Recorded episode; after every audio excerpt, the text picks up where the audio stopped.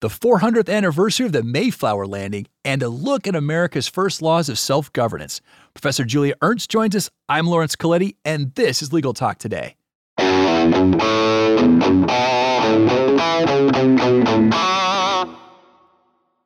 Hello, listeners. Hope you're having a great day out there wherever you might be. We have a special episode today. We're going to be talking about the Mayflower landing, and it's the 400th anniversary of the landing. And so today we're going to be talking about the journey, the people, and what that meant for the future of our country's model for self governance. And to do that, we have a wonderful guest joining us, Professor Julia Ernst from the University of North Dakota School of Law. Welcome to the show, Professor. Thank you very much. I'm very happy to be with you here today. Absolutely. Thank you for joining us. You know, uh, so Professor, I um, in putting the show together, you know, I saw this social media blurb uh, just flashed really quickly on my phone, and it talked about the 400th anniversary of the Mayflower Land. It's like we have to do something about that. You know, Thanksgiving's coming up, and so I talked with my producer Molly McDonough, and she says, "Do the Mayflower Compact." I'm like, "Bingo! There it is."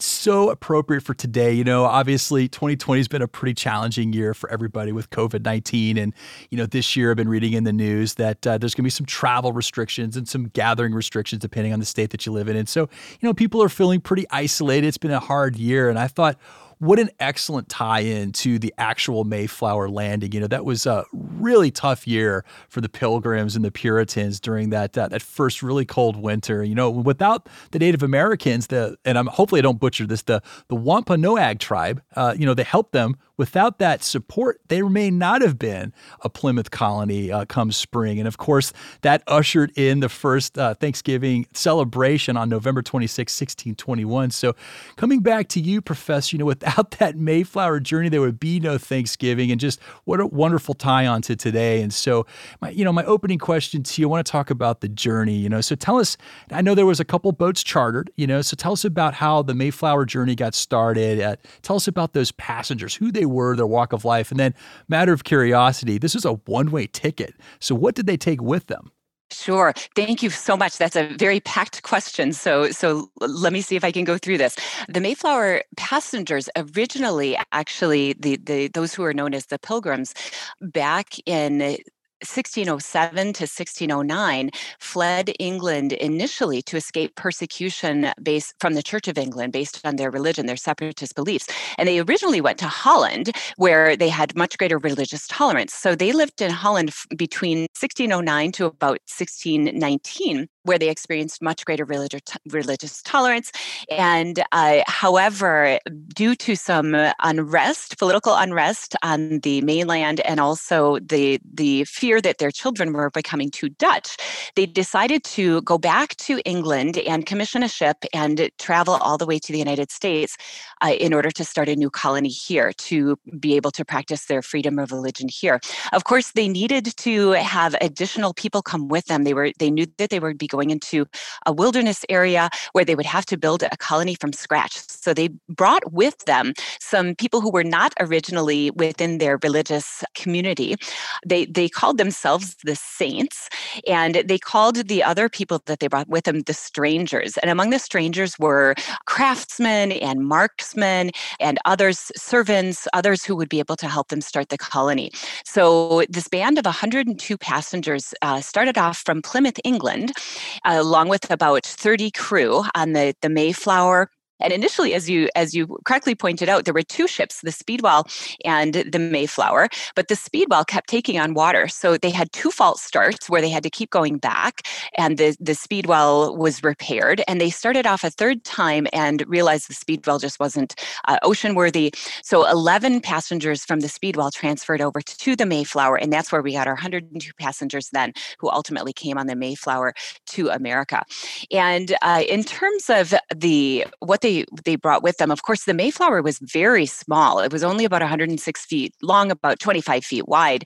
And so, in addition to 102 passengers and about 30 crew, they didn't have much room for much else. So they would only bring uh, a minimal amount of clothing, uh, tools, household implements such as cooking utensils, uh, some swords and muskets, um, chests for storage, and then of course food comprised of of items that could last for a long time, such as dried beef and salt pork, bacon, oats, peas, wheat, hard hard biscuits, some butter and salt, and oil and vinegar, and of course, beer. So it was a, a very tight ship and a very treacherous voyage over to the Americas. Yeah, what did you make of that? So I read in some of the historical accounts that there was uh, the suspicion that the Speedwell wasn't really taking on water. It was uh, they didn't really want to go, and the thought was we'll just delay this. And uh, I guess what one of the leaders of of the Pilgrims, you know, suspected that it may have just been a ploy to upgrade the ship with some repairs.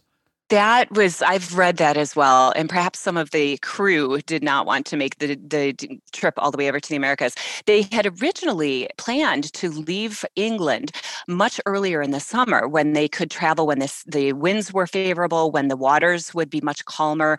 Um, however, due to a lot of problems they encountered with the investors and with trying to get the the charter from the king, etc., they didn't end up starting until much later uh, in the season, and so. The weather would be much more dangerous for traveling over. And so that was a suspicion that some of the crew members on the Speedwell didn't really want to go. So, but they didn't want to get, you know, um, breach their contract. That would have been bad as well. So, so they may well have a little bit made up the story about the Speedwell not being seaworthy.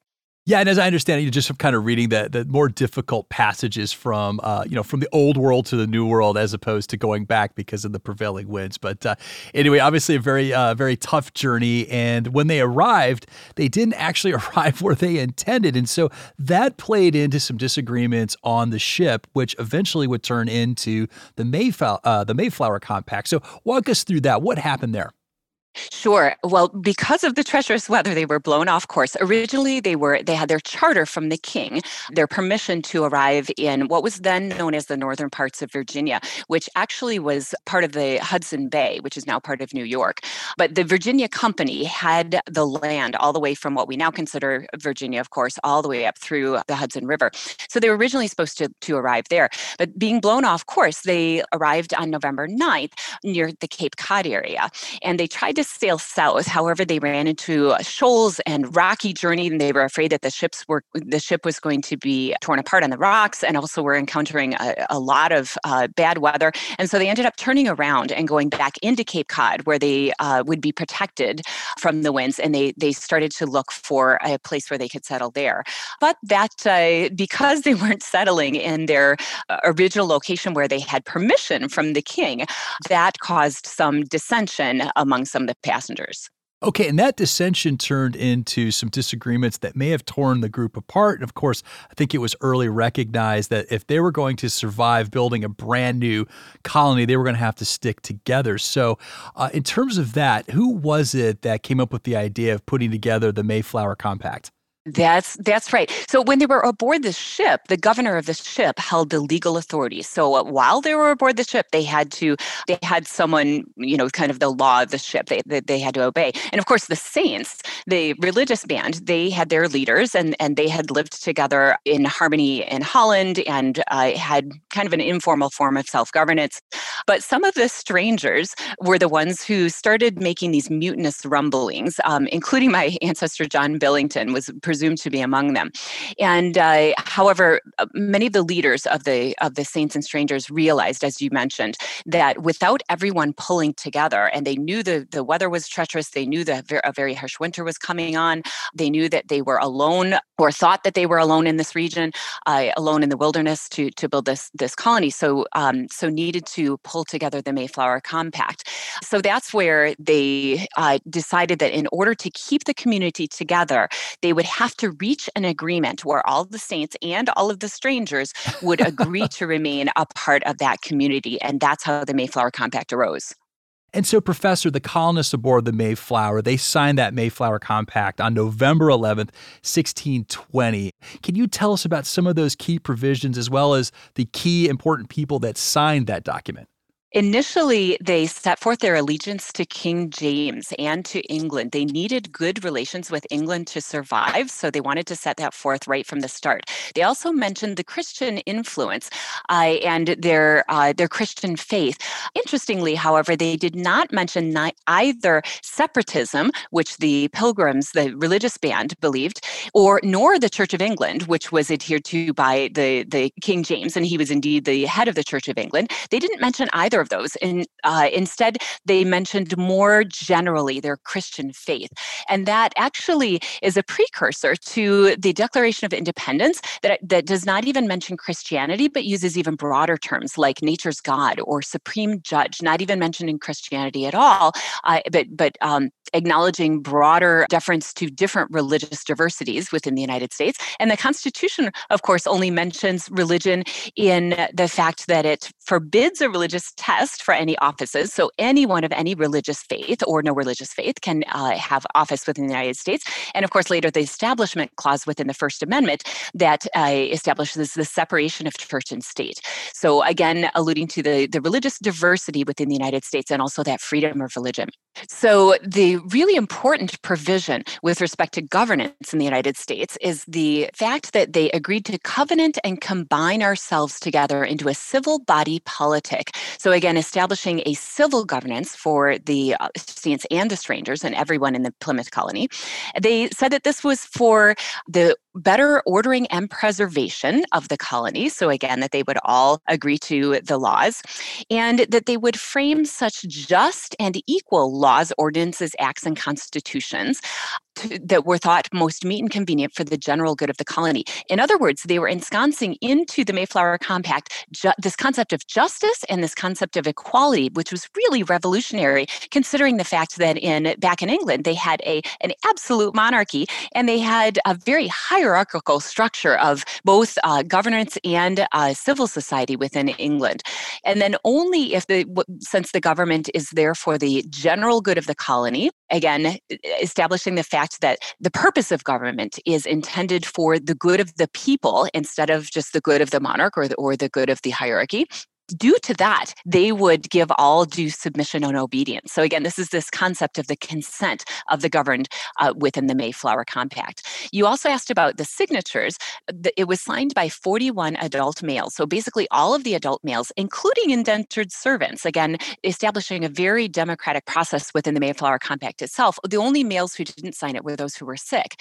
And of course, it wasn't signed by the women or the children, but women were very important in terms of the governance of the church, their congregation congregation, and therefore, of course, did have uh, a voice within the structure and within the colony, even though they didn't sign the Mayflower Compact.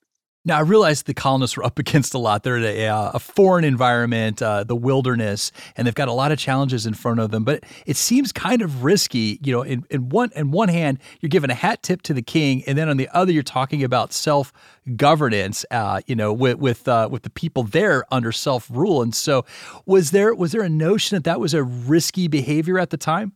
This was definitely something that was new, but these concepts had been around for quite some time. So, for example, with the governance of their congregation, the religious congregation had been self governing within their congregation for quite some time. Of course, this was problematic with respect to the Church of England, because according to the Church of England, the congregations were not supposed to be governing themselves. So, that was very risky as well. And then, of course, when they applied that to their civil governance, that was also a relatively new and quite revolutionary revolutionary con, uh, concept as well. So they were trying to balance their allegiance to the king because, of course, they needed the king's blessing to uh, continue to have ships providing them with provisions. But they also were uh, establishing these new, quite revolutionary concepts of self governance. How long did the Mayflower Compact last as the operative law for the colony? Well, the colony existed as a separate colony until 1691, when by the, an order of the king, they were merged officially into the larger Massachusetts Bay Colony.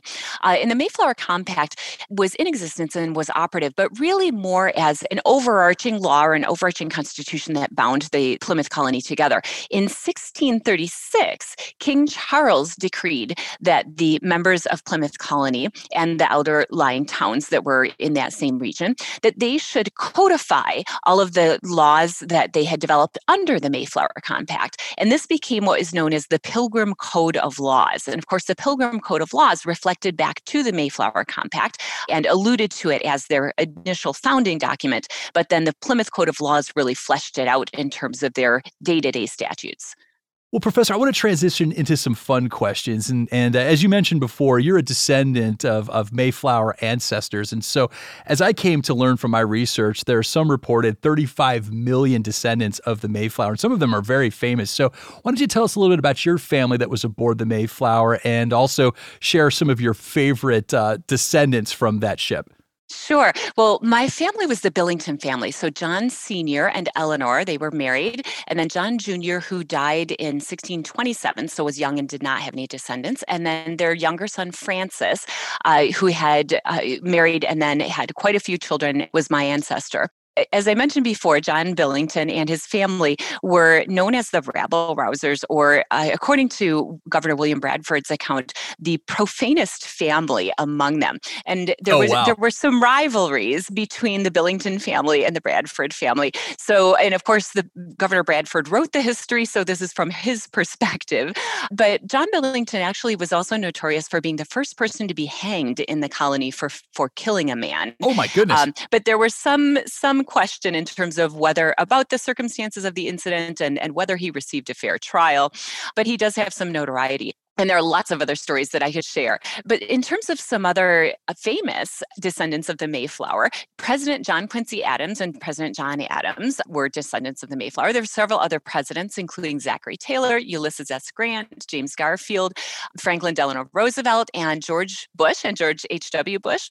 Some other celebrities, too, who are descendants of the Mayflower are Laura Ingalls Wilder of the Little House on the Prairie fame, astronaut Alan Shepard, Marilyn Monroe, Orson Welles, Cokie Roberts, Noah Webster, Amelia Earhart, Alec Baldwin, Sally Field, and many others. So it's really fun to see uh, who you might be related to through the, the Mayflower descendants. According to the site that I looked at, uh, Hugh Hefner and Clint Eastwood were also descendants. Is that true? That's right. Absolutely. Oh my goodness. That's really funny. That's awesome.